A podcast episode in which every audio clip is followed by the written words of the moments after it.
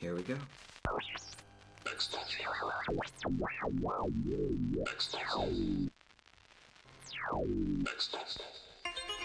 Lo-Fi Poli-Sci, uh, Michael Pickering here talking about our famous question, what's going on in the world today?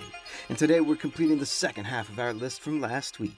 We're looking at the 10 countries with the lowest HDI scores. That's the Human Development Index created by the United Nations. And a quick recap on how HDI from the UN works. HDI is measured from 0.0 to 1.0. The closer to 1, the more developed. The closer to 0, the less developed. Three variables make up HDI, meaning it's a compound variable health, education, and income. And looking specifically at how we actually measure these in the creation of HDI, it's life expectancy at birth, the mean years of schooling, and GNI per capita with PPP at 2017 levels. And all our numbers are for the calendar year of 2021 because 2022 isn't out yet, people. But without delay, to the list. And coming in at number 10, Guinea at a 0.465. Number 9 is Yemen with a 0.455. Number 8, Burkina Faso, a 0.449. Number 7, Mozambique, a 0.446. Mali, number 6, 0.428. Number 5, Burundi, 0.426. Number 4, Central African Republic, 0.404. Number 3, Niger, 0.400. Number 2, Chad, 0.349. And number 1, the country with the lowest human development index, South Sudan, 0.385. A life expectancy at birth of 55.0 years. Mean years of schooling, 5.7 years. GNI per capita with PPP, $768 a year.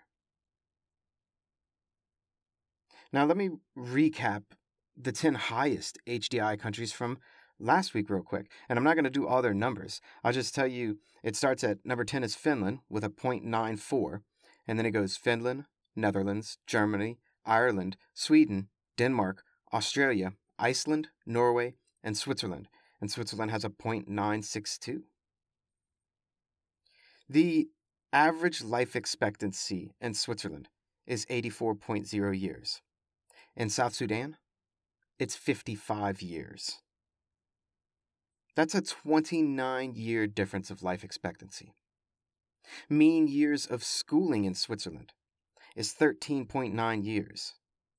In South Sudan, it's 5.7 years. It's more than double the years of schooling in Switzerland than in South Sudan. And GNI per capita in Switzerland, it's 66K. It's not even 1K in South Sudan. You know, the top 10 HDI countries, nine of the 10 are in Europe. The lower 10 HDI countries, nine of the 10 are in Africa. That is not by chance. And look, it's it's too easy for me to give it to you. And I think most of you could figure this out given that opportunity. So show me you got it. Get it to me within one week from the release date of this episode. The question starts with our previous two statements.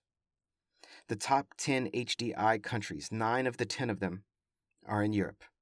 The lower 10 HDI countries, nine of the 10, are in Africa. This is not by chance. Explain the data to me. And don't come with some weak answer like capitalism and colonization. Yeah, we know, we know. Give me more. Anyone who can Google can tell me that. I don't want some stereotypical Twitter post response and people hashtagging it and forgetting the world exists outside their own country. Mm-mm. Dig deeper for that response. Get to the core of it all. I want the nitty and the gritty. Always remember that Lo-Fi Poli-Sci is more than just me. It's the we that we be. Dr. P, signing off.